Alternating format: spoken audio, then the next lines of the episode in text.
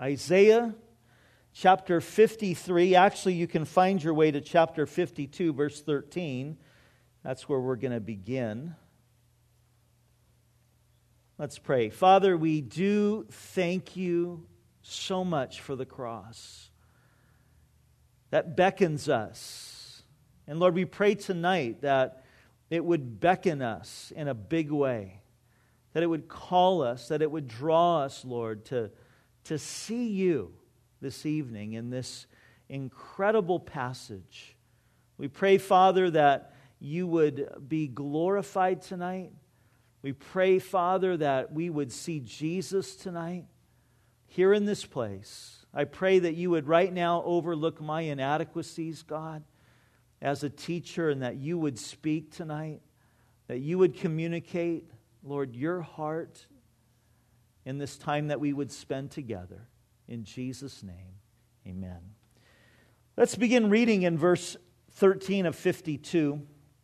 Behold, my servant shall deal prudently. He shall be exalted and extolled and be very high. And just as many were astonished at you, so his visage was marred more than any man, and his form more than the sons of men. And so he shall sprinkle many nations, and kings shall shut their mouths at him. For what had not been told them, they shall see, and what they had not heard, they shall consider. Chapter 53. Who has believed our report, and to whom has the arm of the Lord been revealed? For he shall grow up before him as a tender plant, and as a root out of dry ground. He has no form or comeliness when we see him, and there is no beauty that we should desire him. He is despised and rejected by men, a man of sorrows and acquainted with grief. And we hid, as it were, our faces from him. He was despised, and we did not esteem him. And surely he has borne our griefs and carried our sorrows. Yet we esteemed him stricken, smitten by God, and afflicted. But he was wounded for our transgressions. He was bruised for our iniquities. The chastisement for our peace was upon him, and by his stripes we are healed. All we like sheep have gone astray, and we have turned everyone to his own way, and the Lord has laid on him the iniquity of us all. Let's go ahead and pause there for right now. We are looking at this passage of Scripture that has been called the Mount Everest of the Old Testament, because it gives us incredible views of Christ, incredible views of the cross. And Isaiah chapter 53 is alluded to and made referenced some 40 times in the New Testament. It is a incredible passage, and we've been taking our time going through it, allowing ourselves to be moved by the views that we have been looking at. In the first stanza, it's a song really made up of 5 stanzas. In the first stanza, chapter 52, verses 13 through 15, we saw there the servant exalted. We saw his death, his resurrection, and his second coming laid out for us in those verses. Last time we looked at the second stanza, chapter 53, verses 1 through 3, where we saw the servant humbled, that he rose up as a tender plant, and we talked at great length about that. And tonight, as we come to the third stanza of this passage, we notice right away that it gets very personal. We are inserted into the message here when he says that surely he has borne our griefs, and he has carried our sorrows, and he mentions our transgressions and our iniquities.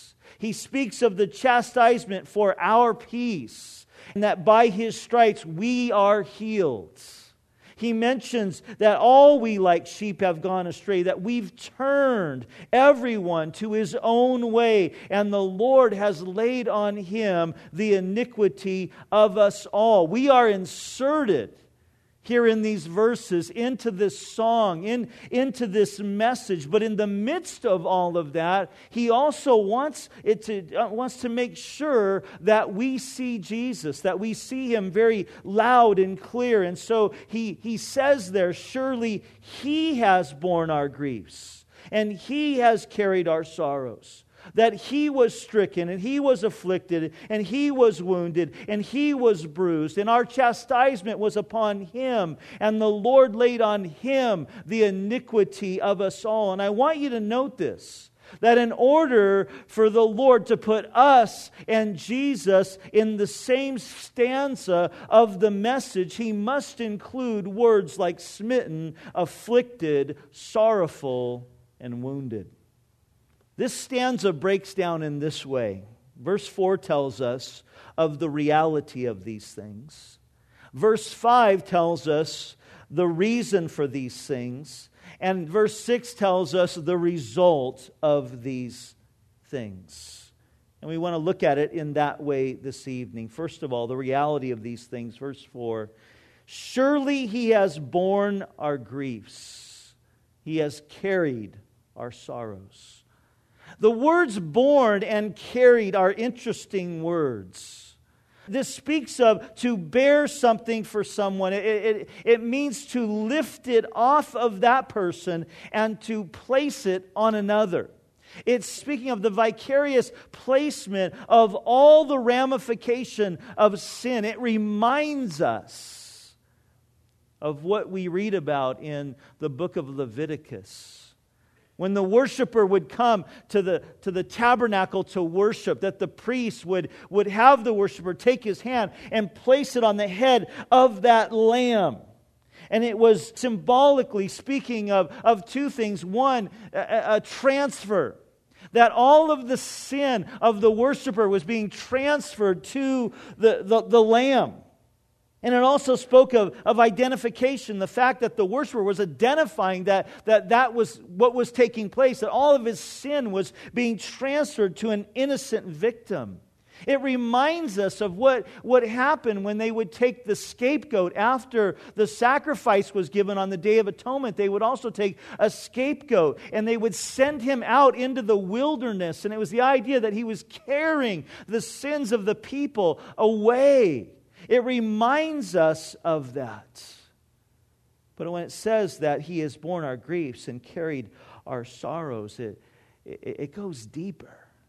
The word griefs speaks of our sickness, the bodily pains, our weaknesses. The word sorrow speaks of the pains of the mind. It speaks of the emotional stress that we can go through.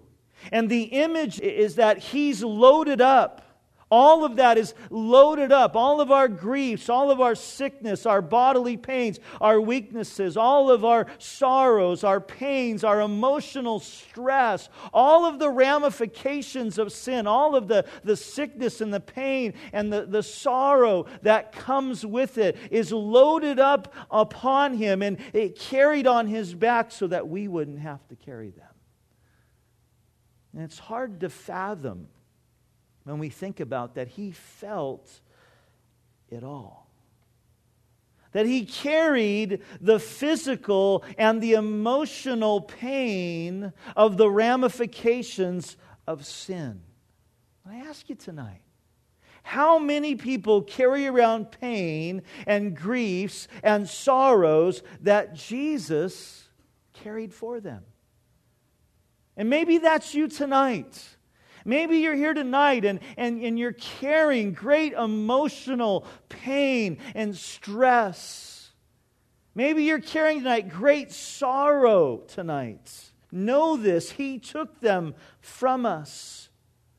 But it doesn't do any good unless we release them to him. And the next time that life's problems seem to overwhelm you, remember the advice of our brother Peter, who said in 1 Peter 5:7, I'm reading from the Phillips translation, throw the whole weight of your anxieties upon him, for you are his personal concern. He loves you. He's concerned about you. He knows the number of hairs that are on your head. And that's getting easier to count for some of us as we get older. But He knows. His concern, His personal concern for you is deep. He went to the cross because He loved you and He loved me so much. But notice how it continues in verse 4. It says, "Yet we esteemed Him stricken, smitten by God, and afflicted." It's saying that when they looked at Him on the cross, they thought He was there because of something that He did. And that was the typical thought of the Jewish mind in that day. They linked sin and suffering together. That the two went together. Remember Job's friends? Job's going through all this turmoil. And what was their counsel as they came to him? "Job, what have you done? Man, you must have sinned and sinned big for all this. Come on, you got to confess it, bro. Come on, what have you done?" Remember the disciples in John chapter 9, verse 2? The disciples asked Jesus concerning a blind man that they encountered. They said, "Lord, whose sin was it? Was it this man's sin? Somehow in the womb that he sinned? Or was it his parents' sin that caused him to be born blind?" That was their thinking. That was the way that they thought, that sin and suffering went hand in hand. And so when they looked at Christ, the general consensus as they looked at Him on the cross was He must have done something really bad. They saw the suffering of Jesus, but they didn't understand the reason why. Verse 5, we are told the reason.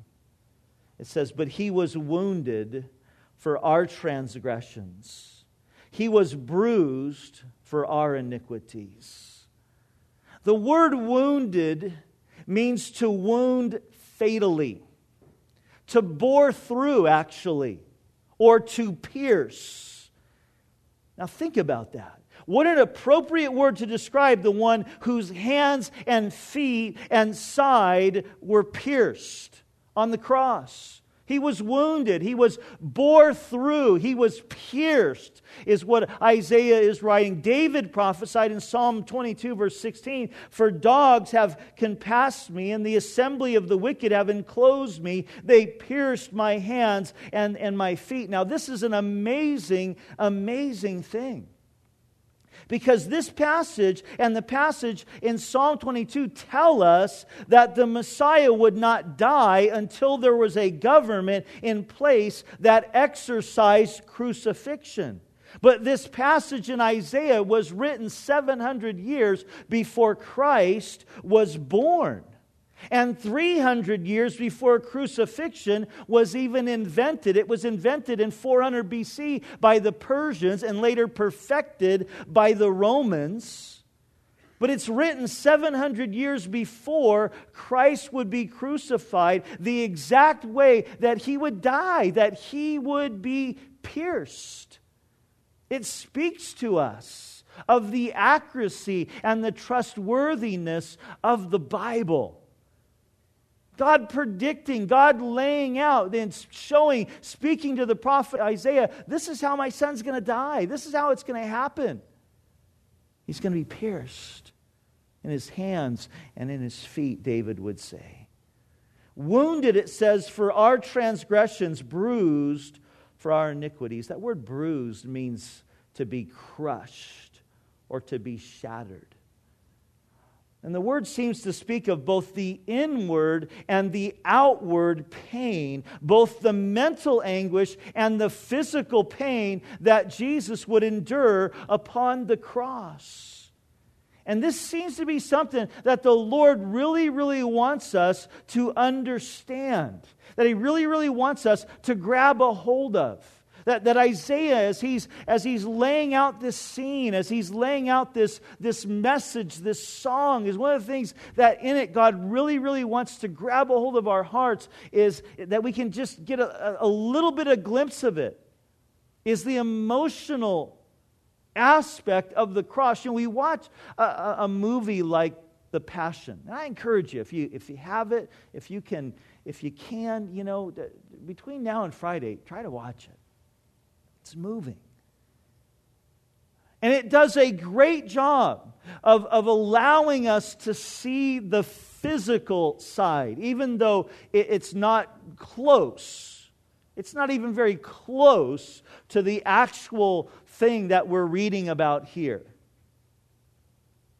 And I told you, I think it was last week or the week before, that Mel Gibson said, you know, if we made it as accurate as the Word, no one would have been able to tolerate it. No one would have been able to watch it. But it does a good job of allowing us to catch the physical side of it, the physical, the beating, the brutality that was going on there. But it doesn't do a whole lot for us in allowing us to see what was going on in here. The emotional side of this, both the mental and emotional anguish that was going on. And God wants us to catch that because that was deeper. That was deeper than the physical. It started the night before in the garden. Jesus praying, Father, if there's any way, let this cup pass from me. But not my will be done, but yours, Lord.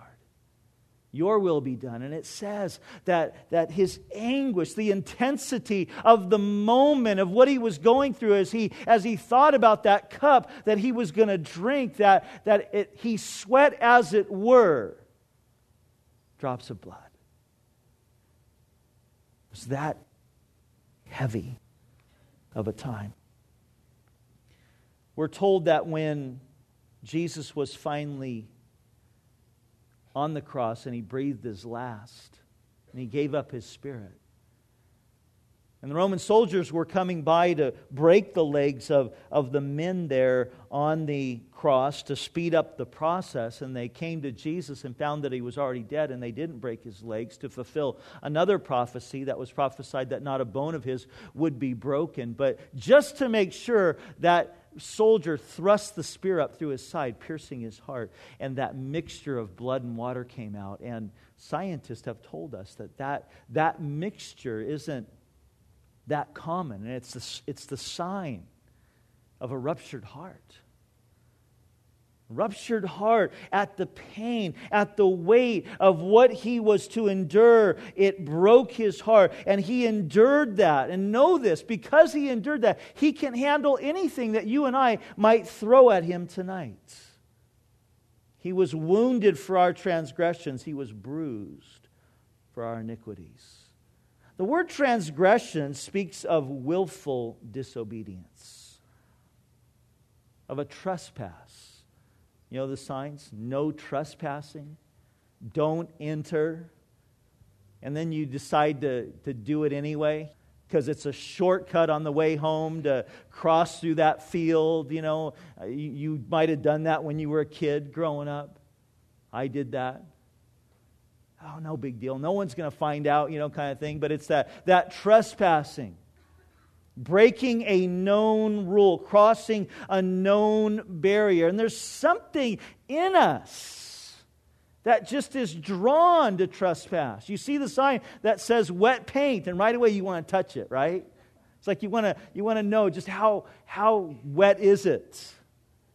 Mom tells you, okay, stay out of the cookie jar. And all you can think about after that is the cookie jar.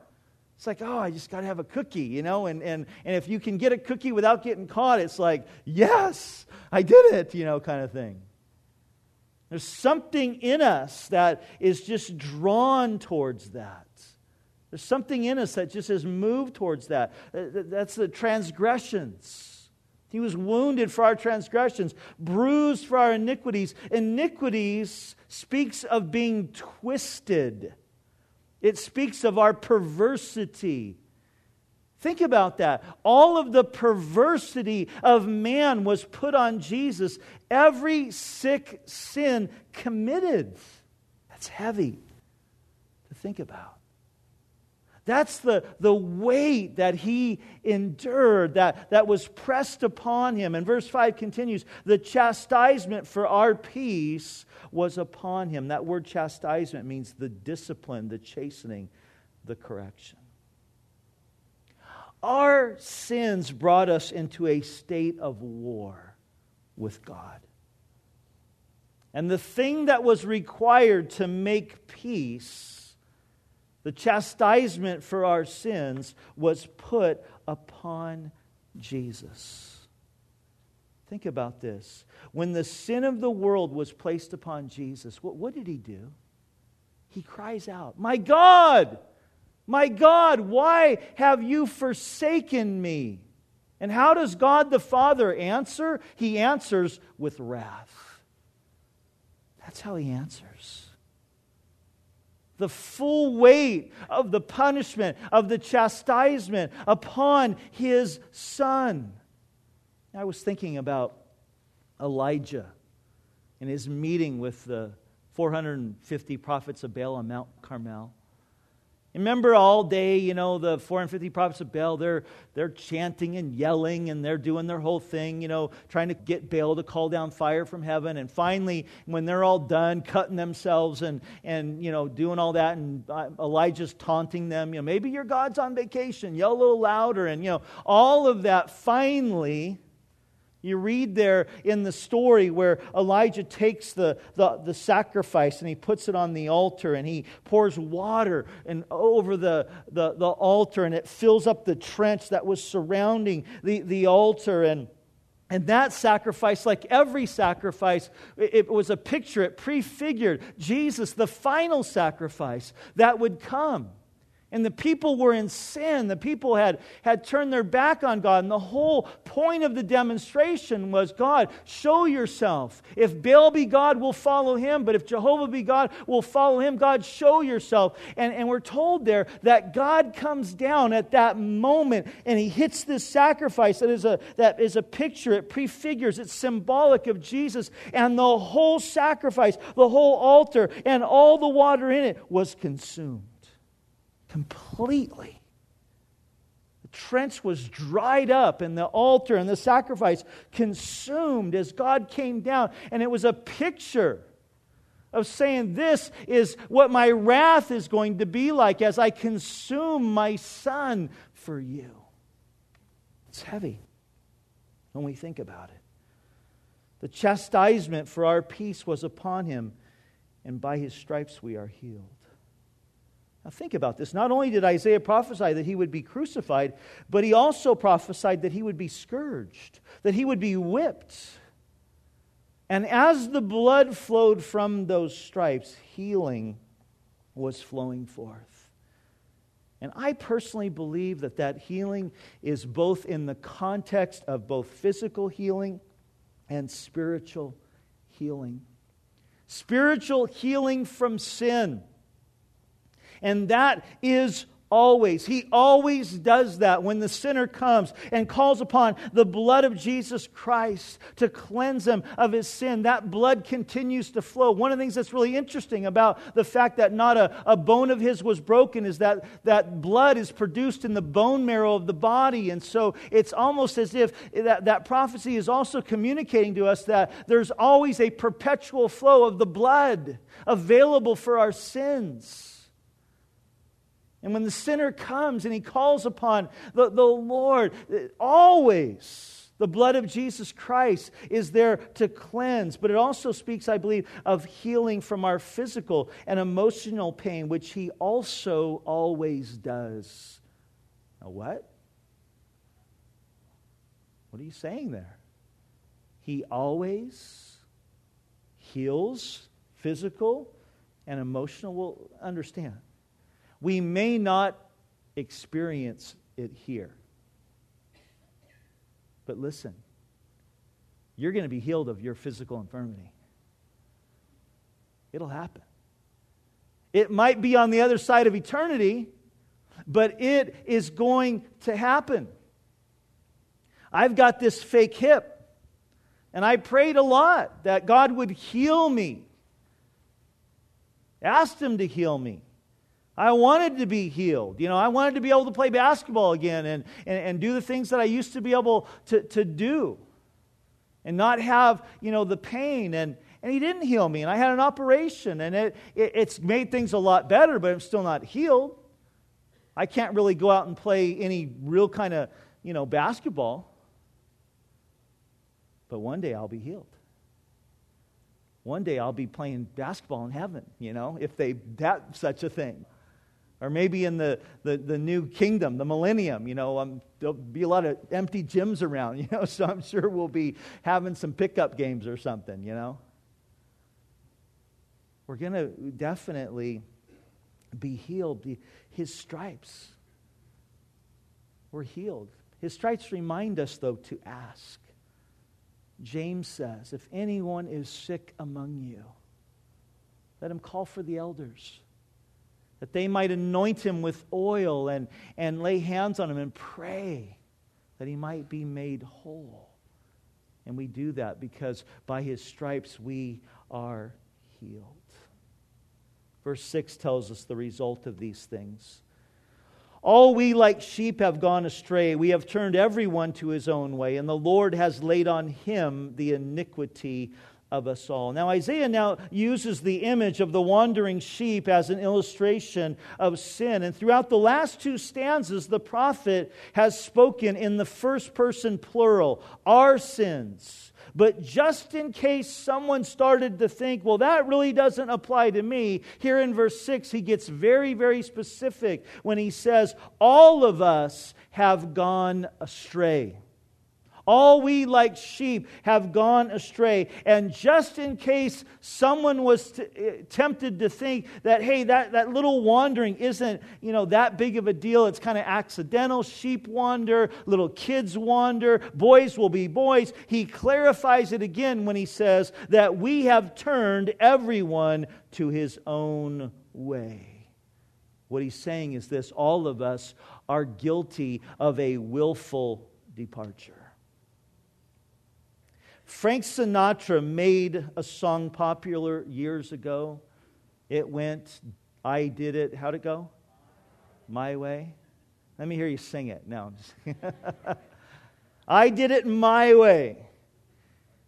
When you hear that, it sounds like something, admirable. It sounds like something that you ought to emulate, as he sings that song, the old crooner, and he's singing that song. I did it my way, and it's like, yeah. And how proud we feel that we did it our way. But when we turn to the record of Scripture, you find that that's the problem, not the solution. The problem is when we do it our way. That was the indictment that God made against Israel in the book of Judges when he says that every man did what was right in his own eyes. That's the problem that we have today. That's the problem for the what we see in life and in society. It's the problem so often for what we see in churches, everyone doing things their way. And so we have a race that is in constant conflict, forever striving with one another, unable to work anything out because we did it our way and not his way. That's the problem. Paul describes the breadth of sin in Romans chapter 3, verse 11 and 12, when he says, there is none who seeks God. All have turned aside, doing it our way. I don't need God. I'll just do it my way. I know better. I know what I'm doing. And this really is the real essence of sin. It's the rejection of the Lord and the worship of something else. It's idolatry. And so often at the heart of it, it's the idolatry or it's the worship of self. It's the worship of self. I did it my way. That's our main problem. Even now. We read here, all we like sheep have gone astray, and we realize it's speaking in the context of before Christ, in our sin, before salvation. But even after we've given our life to the Lord, oftentimes we can find ourselves, can't we, wandering, going astray from the Good Shepherd. and thinking to ourselves, you know, I got this one figured out. And a lot of times it's subtle. A lot of times, you know, we find ourselves just kind of, you know, losing sight of devotions, losing sight of that time to spend with the Lord, and losing sight of that daily, just really picking up our cross and surrendering ourselves to Him. But we do it even now.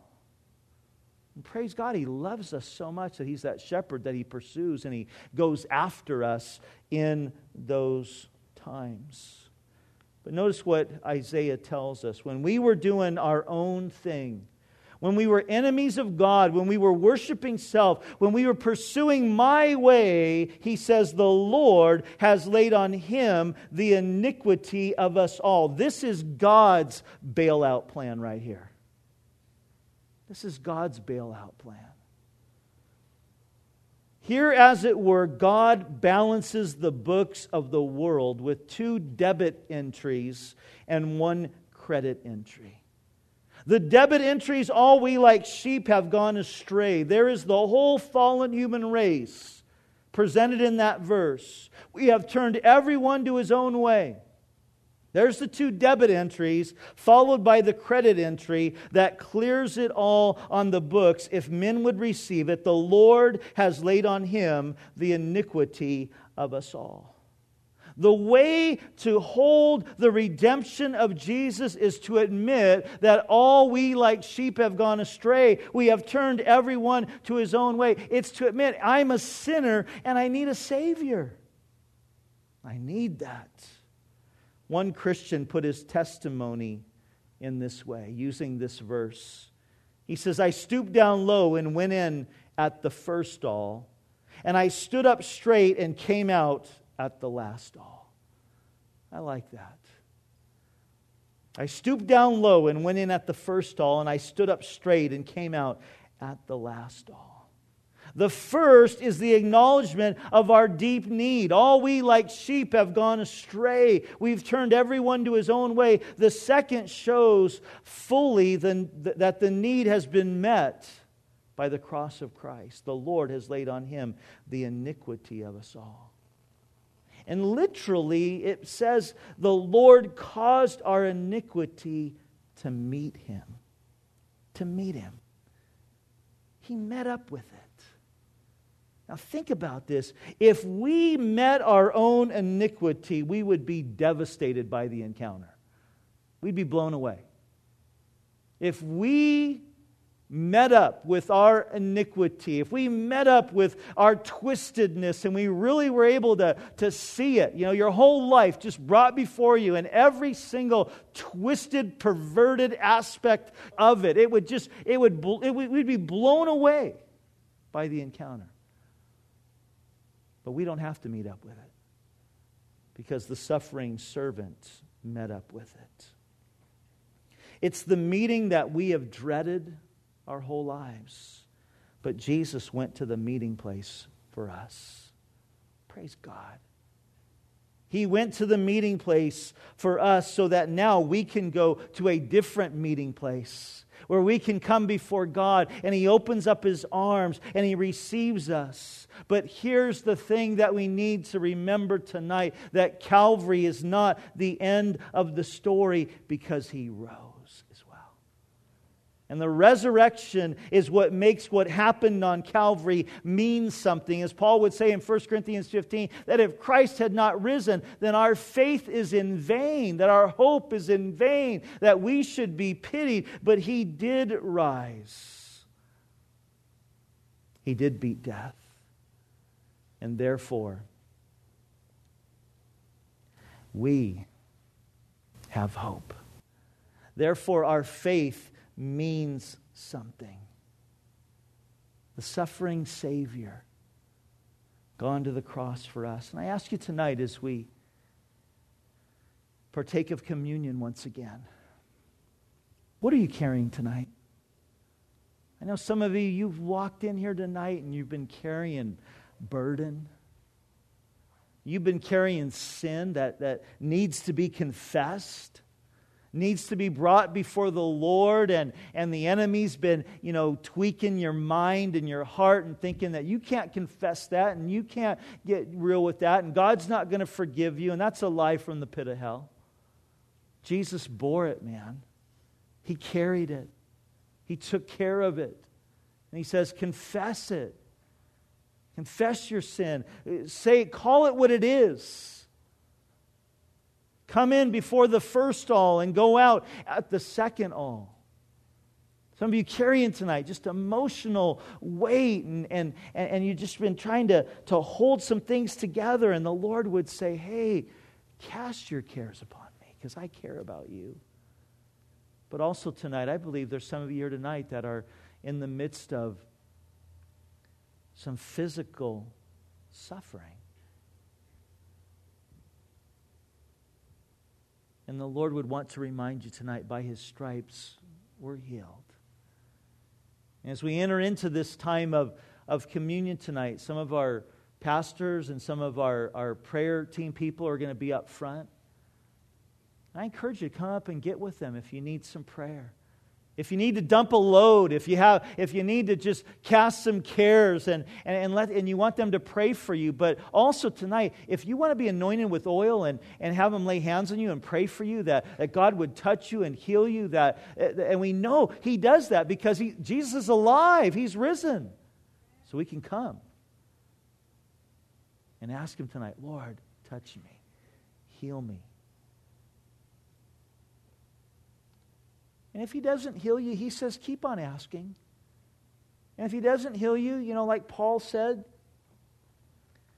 well, God showed me in my suffering, He didn't take it away, but He showed me that His grace is sufficient. His power is made perfect in my weakness.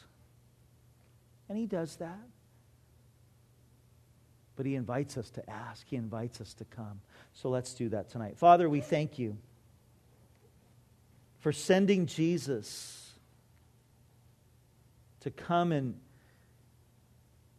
bear our sorrows, to carry our burdens. We thank You, Lord, tonight, and we stand in awe tonight as we consider the incredible emotional magnitude of what Jesus went through for us, to set us free, to give us life, that He met our iniquity head on so that we wouldn't have to. And tonight we want to rejoice in our suffering Savior. We want to rejoice tonight in what You went through for us.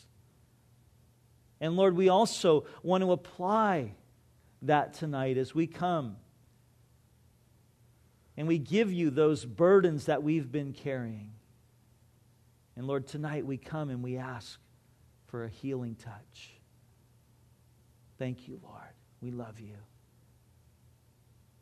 Be glorified in the rest of this time this evening. In Jesus' name, amen.